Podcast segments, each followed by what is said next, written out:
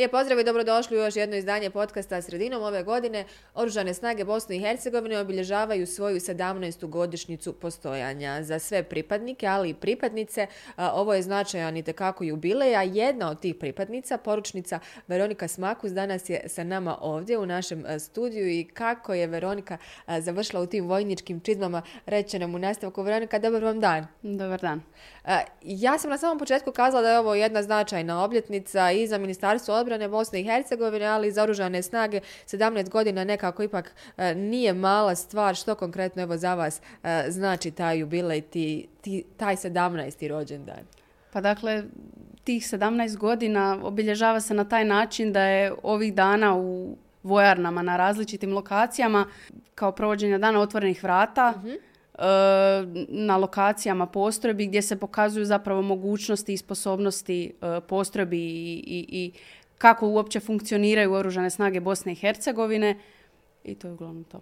E, znamo li mi uopšte kako funkcioniraju oružane snage Bosne i Hercegovine? Evo prva ja kao jedan lajk, možda je koji znam za, za postojanje i za sve neke osnovne informacije, ali ne, ne, znamo, ne znamo kako funkcionira. Ja kažem nekako žene u vojničkim čizmama jedna stvar, ali ipak kako funkcioniraju oružane snage? Šta tu sve ima? Kako je to organizirano? Pa što se tiče žena u oružanim snagama Bosne i Hercegovine, svako ima svoju zadaću, svako ima neku svoju ulogu. Ima toliko radnih mjesta i, i formacijskih mjesta da ne samo od terena, nego, nego i ovako u administraciji.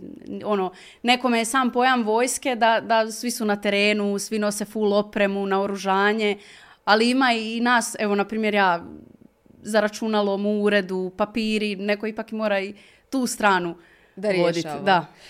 Uh, mi, kako ste završili u tim čizmama? Ja danas obukla slične ove, nisu baš kao vaše, ali onako da sam nekako tu da ne odudaram puno. Je li vam od uvijek bila privlačna ideja da budete u toj odori i u tim čizmama? Pa je.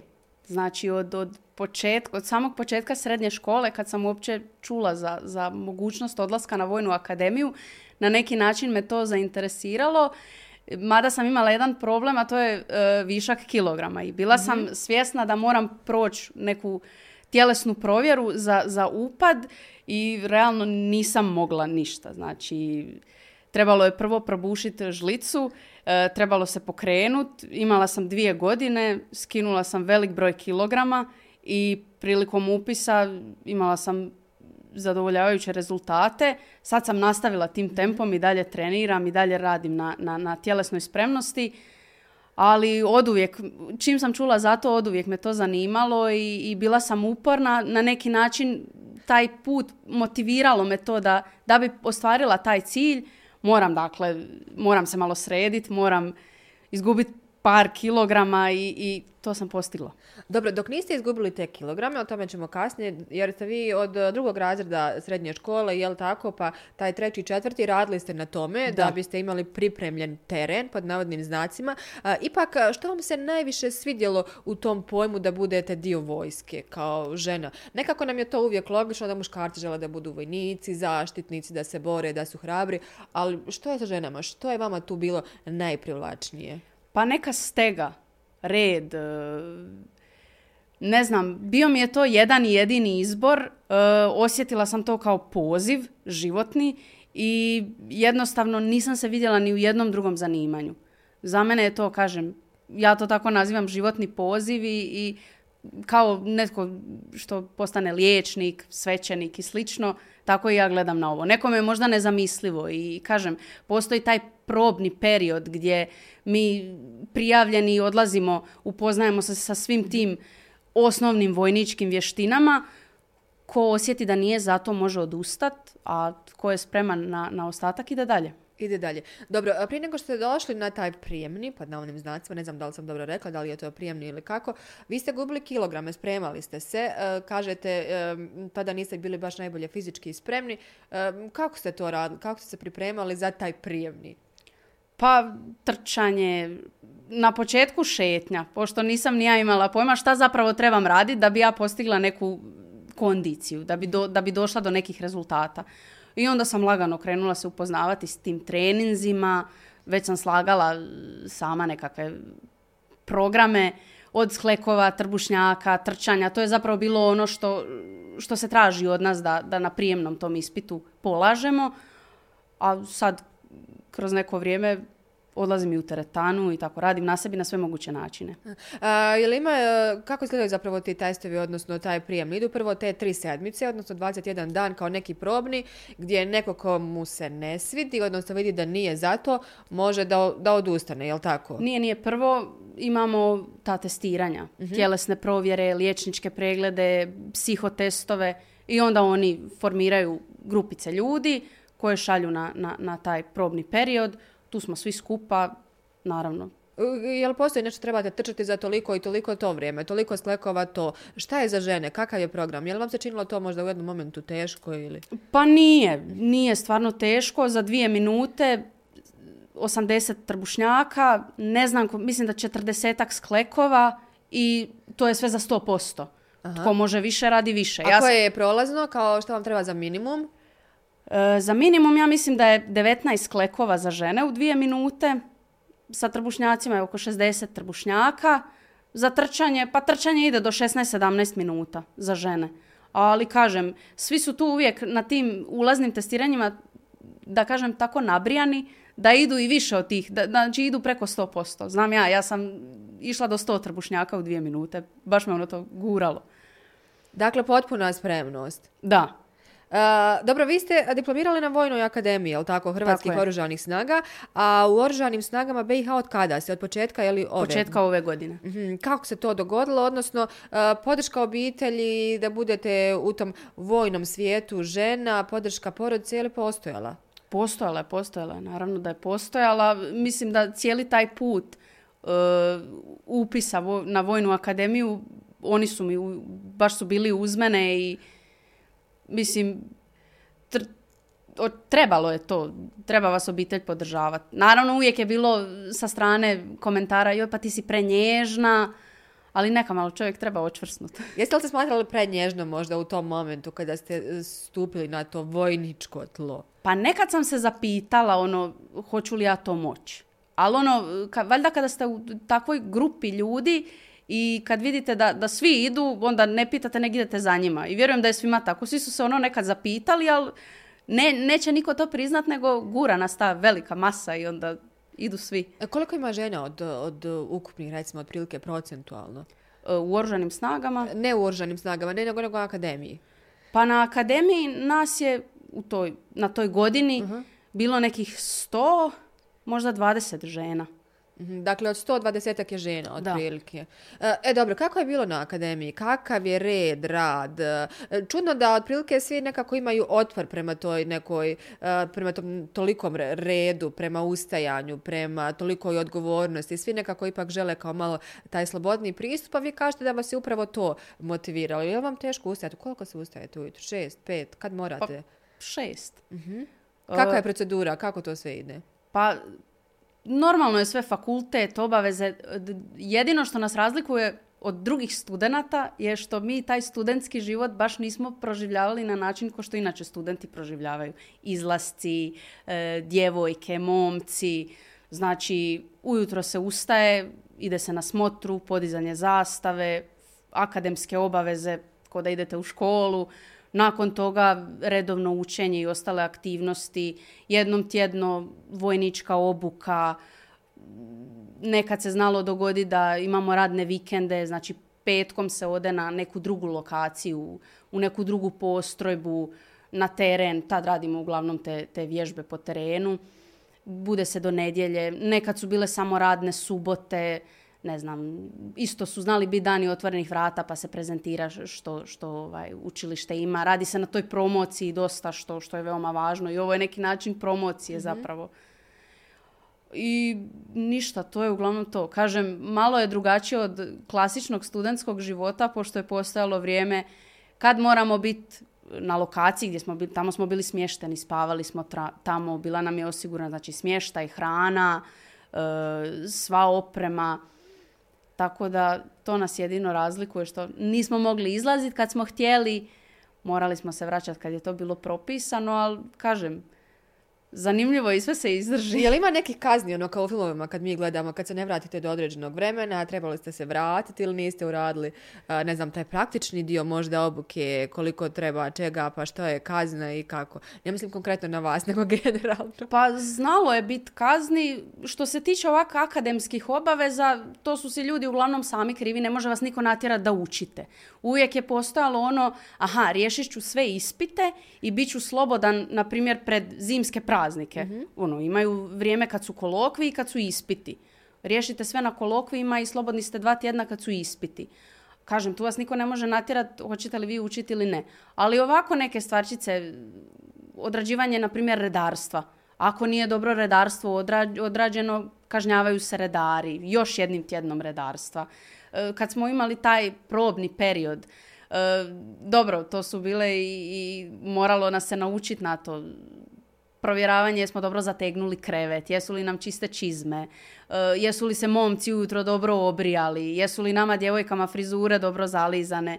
Znam da nam na početku... Kako se to provjerava? Jesu li dobro obrijali? Je li postoji ne, ne, neka dužina ili mora to sve pa, kako? Znači, brada ne smije postati, ne smije, mora biti friško Nula tolerancije. Nula, nula toler... Na akademiji sad ovo postoji mogućnost imanja brade, ali to je opet posebna priča. Djevojke, dakle, ako kosa nije skroz, je li kako to, uh, dlaka pod dlaka, je li sve zategnuto, onda vas mogu vratiti. Da, da, vraćaju vas iz, znači ujutro prije zastave, vraćaju vas iz stroja natrag u sobu i opet se radi na frizuri, popravlja se frizura, brišu se čizme i je li ima neka kazna osim da vas vrate ili budu blagonakloni pa vas samo vrate da to popravite? Pa znali su nekad vraćati samo da popravimo, znali smo nekad pisati izjave da se to više neće ponoviti i slično. Je li u jednom momentu bilo to preteško? Možda da ste rekli sebi joj ne mogu ja više? Pa e, nije. E, smije, e, kad malo duže ste tamo, na početku je ono zastrašujuće jer ono jao. Ali kad ste duže tamo onda postane kao malo smiješno jer kad vidite oko čega se sve ljudi... Ali kažem, e, meni nije problem ni, ni zalizat kosu, ni, ni popraviti jer jednostavno pređe u naviku i, i tako su nas naučili od početka i jednostavno morate biti za to morate imati taj vjerovatno osjećaj za red i ovaj, za, za, tu strogu disciplinu. Uh, dobro, recite mi kako danas u Oružanim snagama? Spomenuli ste mi administraciju, jeste li, jeste li od uvijek bili uh, tu u uredu, tako da kažem, ili ste prije toga bili na terenu? Pa ovo je moje, znači od kad sam došla u Oružane snage, ovo je moje prvo postavljenje, ja sam tu od drugog mjeseca ove godine, odmah sam znači krenula s tim nekim administrativnim poslom, ne žalim se. Kažem, prošla sam terene na akademiji, nije sigurno isto, ali nekako mi više paše ovo. Kako mi izgleda jedan dan? Pa ništa, ujutro dođem na posao, popije se kava i onda lagano kreću obaveze. Ovisno od posla, šta, uvijek ima nešto. Znači nije nikada ono, završite posao pa kažete, e sad sam gotov. Uvijek se konstantno se nešto kreće, na vama je da to organizirate i da to odrađujete iz dana u dan. Uglavnom su kod takvih poslova zadaci isti. Imate neku šemu rada i po tome radite. Sad bili to izvješća, zahtjevi, ne znam, stegovne mjere. Konstantno se nešto događa. dakle, taj teren, one blatnjave čizme, oružje, straže, ipak u vašem slučaju, evo konkretno, ne radite, ali rade li to vaše kolegice? Pa rade. I svaka im čast na tome. dakle, Mislim, one su raspoređene na ta mjesta? Pa da.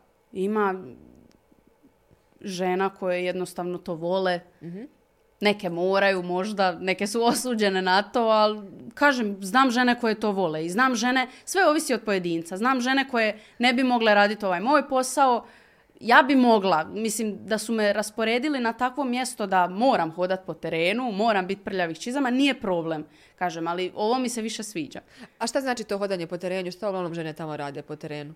Jesu li malo pošteđene u odnosu na muškarce ili ne? Pa nisu pošteđene, radi se sve isto. Naravno, postoji, postoji nešto što mi svi moramo biti toga svjesni da gledamo da smo isti, radimo isto naravno, ali ipak muškarci su ti koji su jači, izdržljiviji i naravno uvijek e, kolege nastoje pomoć nama, kolegicama, olakšat nama ako se nosi neka teška oprema, uvijek će neko uskočiti.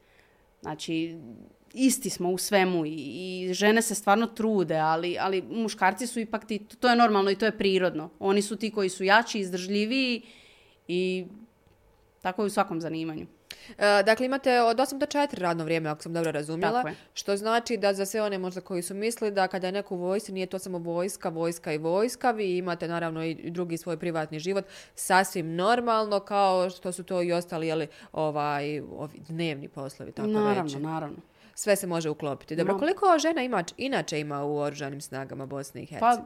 Pa ima oko nekih 10%. Ne bi ništa tvrdila, ali tu se negdje kreće brojka. Mada iz godine u godinu sve više i više raste broj zainteresiranih žena za vojni poziv. Tako... Šta kažu? Šta kažu vaše kolekcije zašto su one pristupile tu? Što ih je najviše motiviralo? Zašto vole biti ovaj, u, u vojničkim odorama?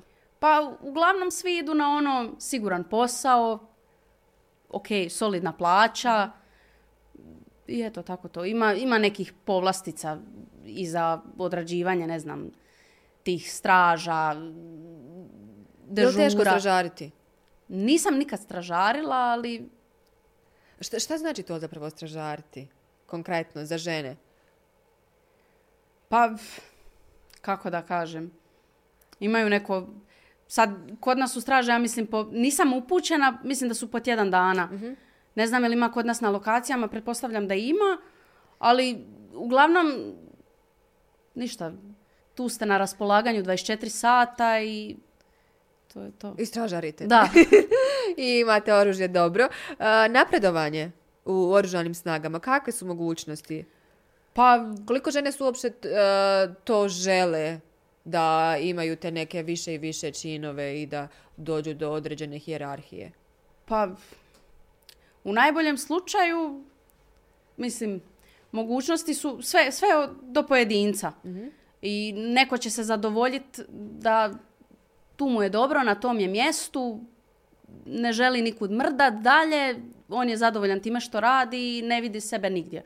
A ima i ljudi, evo na primjer ja, ja težim na svakodnevnom usavršavanju i radu na sebi i želim jednog dana dogurat do, do velikog čina. Naravno, ne želim se začahuriti na jednom mjestu i tu biti cijeli život. Želim se kretat, pokušavat razne poslove i razne stvari. Dobro, kako danas održavate formu? Spomenuli ste ovo od drugog srednje, e, pa, je, pa ste to lijepo se prošli kroz dvije godine, pa je taj prijemni, pa akademija, pa sad oružane snage, bez obzira što radite taj administrativni posao, je li i dalje imate neke obaveze ili ste ih vi sami sebi nametnuli kada je u pitanju održavanja ove fizičke spreme? Postoji li neka provjera, recimo, godišnja, polugodišnja, nešto? Postoje provjere jednom godišnje, uh a sad ostalo je sve na samom čovjeku. Po meni svatko, vojnik, dočasnik, časnik, treba držati do toga, treba biti tjelesno spreman, ne smije si dopustiti, bar ja tako mislim, ne smije si dopustiti da ispred njega stoji trbuh.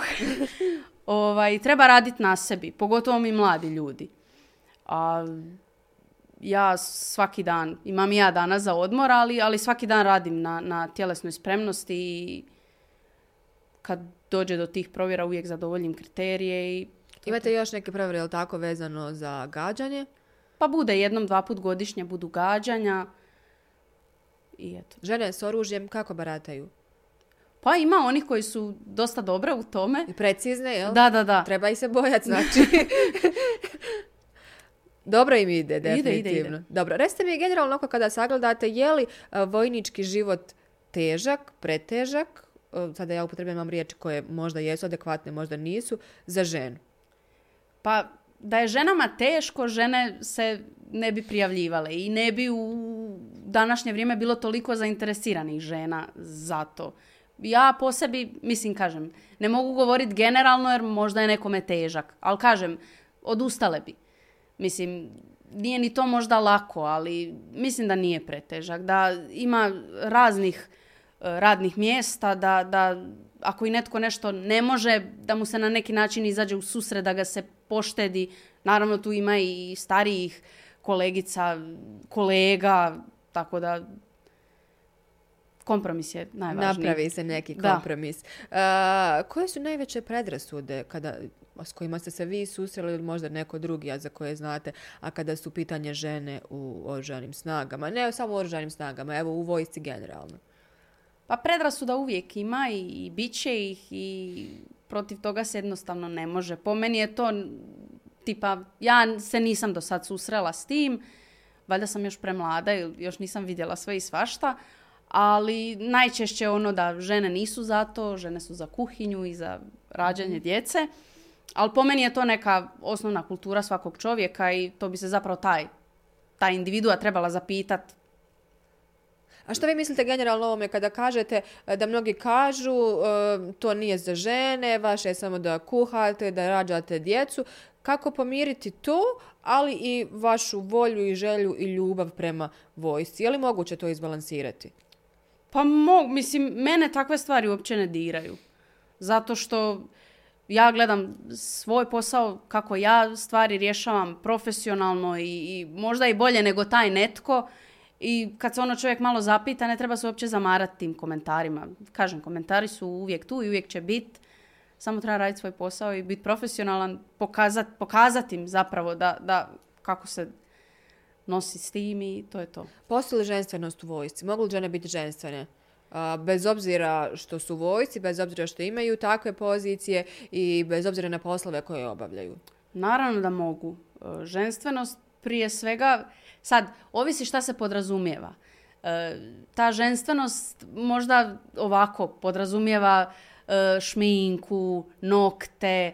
E, ne, ja ne gledam to tako. Znači, treba biti pristojan, kulturan, kažem, profesionalan u radu, a ova ženstvenost dolazi s tim. Znači, što se tiče frizura, šminke, sve je, na primjer, propisano nekim pravilnikom o službi. Znači, postoje pravila kakvi su nokti dopušteni, frizura, e, smije li se ili ne smije nositi nakit, kakav nakit, boja nakita, znači ne smijete biti preupadljivi, ne možete sad doći sa crvenim noktima, ali opet postoje neke stvari koje ljudi svejedno dopuštaju se neke stvari, ali... Što se sve smije, što se ne smije? Što stoji u tom pravilniku? Ne pa, smiju crveni nokti, ali kakvi smiju? Smiju. Mogu kratki ovako. Eto, vaši primjer.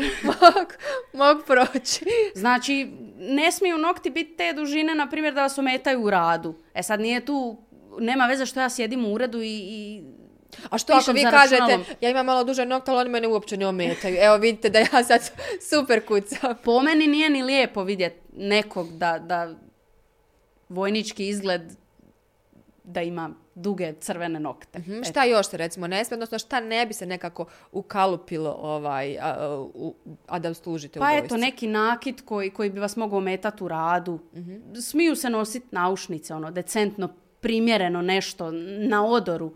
Ali sad lančići, nešto, nije to sad možda ni, ni toliko zbog izgleda koliko je zbog nepraktičnosti. Ne mhm. možete vi ako hodate po terenu, baratate s naoružanjem, opremom, da vama visi tri kile zlata oko, oko vrata. Nema smisla. Nema smisla. Ali frizura isto.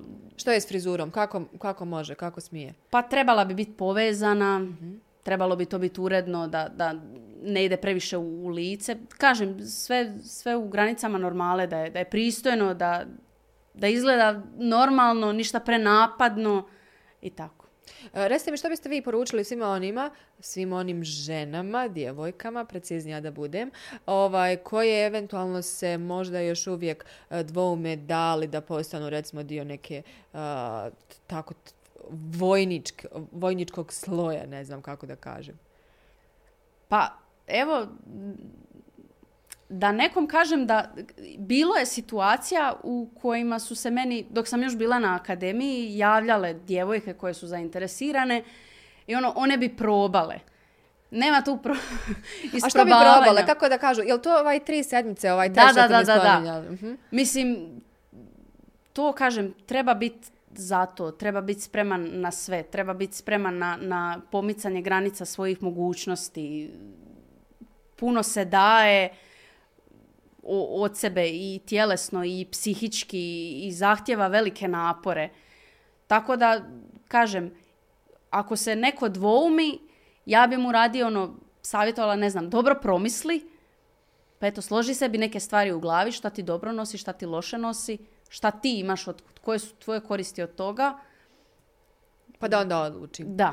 Što je za vas, spomenuli ste psihički i fizički ovaj dio i samih priprema i ulaska i poslije toga kada postanete već dio vojske, šta vam je bilo teže ili možda da kažem izazovnije se nositi? Da li je to ovaj možda nekada psihički pritisak? Psihički. Mhm, šta, šta konkretno? Pa konkretno uvijek je bilo ono, ako se nešto dogodi, neka pogreška, neko nešto zariba, nekad se ne kažnjava pojedinac, nego se kažnjavaju svi. I onda nema izlazaka, nema odlaska kući. A naravno, svima je u cilju kad dobijemo slobodan vikend da ljudi idu kući. I onda je to, pa dugo zadržavanje na večer prije postrojavanja, pa to redarstvo. Kad, vi, kad ste vi, ali to je sve dio tog života. Kad ste vi svjesni da vi nešto dobro odradite, ali netko je tu ko vas mora, mora vas, mora vas naučiti, morate neke stvari ponoviti više puta, jednostavno, jednostavno da vam uđu pod kožu, da se priviknete na to. Možda malo to na početku, ali ostalo... I što kada neko zariba i vas deset snosi onda kaznu zbog tog nekog? Pa da. Kako vi onda se odnosite prema toj osobi? Pa normalno. Zato što Mislim, nećete ići za vikend kući, Zna, znamo da s tom osobom moramo provesti još tu Mislim, to su ipak četiri godine. Ne treba se nikom zamjerati. Svi smo mi tu skupa i svi te neke stvari proživljavamo skupa. Tako da ne treba se nikom zamjerati, ne treba nikog okrivljavati. Nekad nam je smiješno, nekad nam je preko glave, ali Uglavnom, podržavamo jedni druge. Dobro, znači jedan pojedinac je kriv, ali osta, ostali snose isto tako ovaj odgovornost. Pa da, ovisno valjda o raspoloženju ovih što nas kažnjavaju. Nekad pojedinac dobije svoju kaznu, ali tako je kod nas profesor jedan znao kažnjavati. Ako jedna osoba prepisuje u tom redu iz amfiteatra, on izbaci cijeli taj red, bez obzira što ostale nisu Od nekud je krenulo. Da, da, da, ne, neko je krenuo. Dakle, to tako i u vojsi. E, dobro, Veronika, možda za kraj još samo jednu vašu poruku e, svim mladim ženama, ja bih rekla uh, djevojkama uh, koje žele da budu dio oružanih snaga Bosne i Hercegovine, na što posebno da obrate pažnju u svojim pripremama ovaj, ili možda ne znam ja u nekoj fizičkoj spremi, psihička sprema, ka, kako, što, što biste im vi poručili? Pa, fizički se najlakše spremiti i to je najjednostavnije. A ovo ostalo, mora, mislim, žena pogotovo treba biti svjesna da, da jednog dana, ovisno šta želi, netko možda želi ganjati karijeru, tako da će u drugi plan past možda obitelj, djeca, mora biti spremna na to. Netko može i svaka mu čast uskladiti sve to, i obitelj, i posao, ali uvijek nešto malo kaska. Obično ako, naravno, znam kolegice koje imaju i djecu i nakon radnog dana, one jedva čekaju da dođu toj djeci doma. Ja sam još premlada ganjam i želim ganjati karijeru, želim se ostvariti kao pravi primjer časnika oružanih snaga i to je to. Hoće vam to biti jedna velika satisfakcija? Pa hoće, naravno da hoće. E, ja vam želim sreću u tome i da se onda vidimo kada e, bude ta titula tu pisala, jel tako? kako stoji. Hvala vam još jednom što ste došli i podijelili ovu priču sa nama i nadam se evo korisnu e, ovom ženskom rodu koji se možda još uvijek dvoumi da li će da pristupi ovaj, vojsi ili oružanim snagama, zavisno gdje se osoba nalazi ili ne. Hvala vama. mi se vidimo iduće sedmice. Do tada pratite nas na portalu bljesak.info ali na našem YouTube kanalu.